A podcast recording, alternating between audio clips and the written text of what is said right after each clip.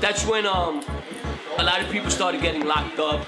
Drugs came into play. People started getting involved with drugs, using and selling. So independently, people started getting arrested. Been here all my life, and the assassinators were mainly right in Miami. 49th Street was like the hot block. Everything went on on 49th Street as far as drugs, shooting, stabbing, clubs. Everything went on on 49th Street.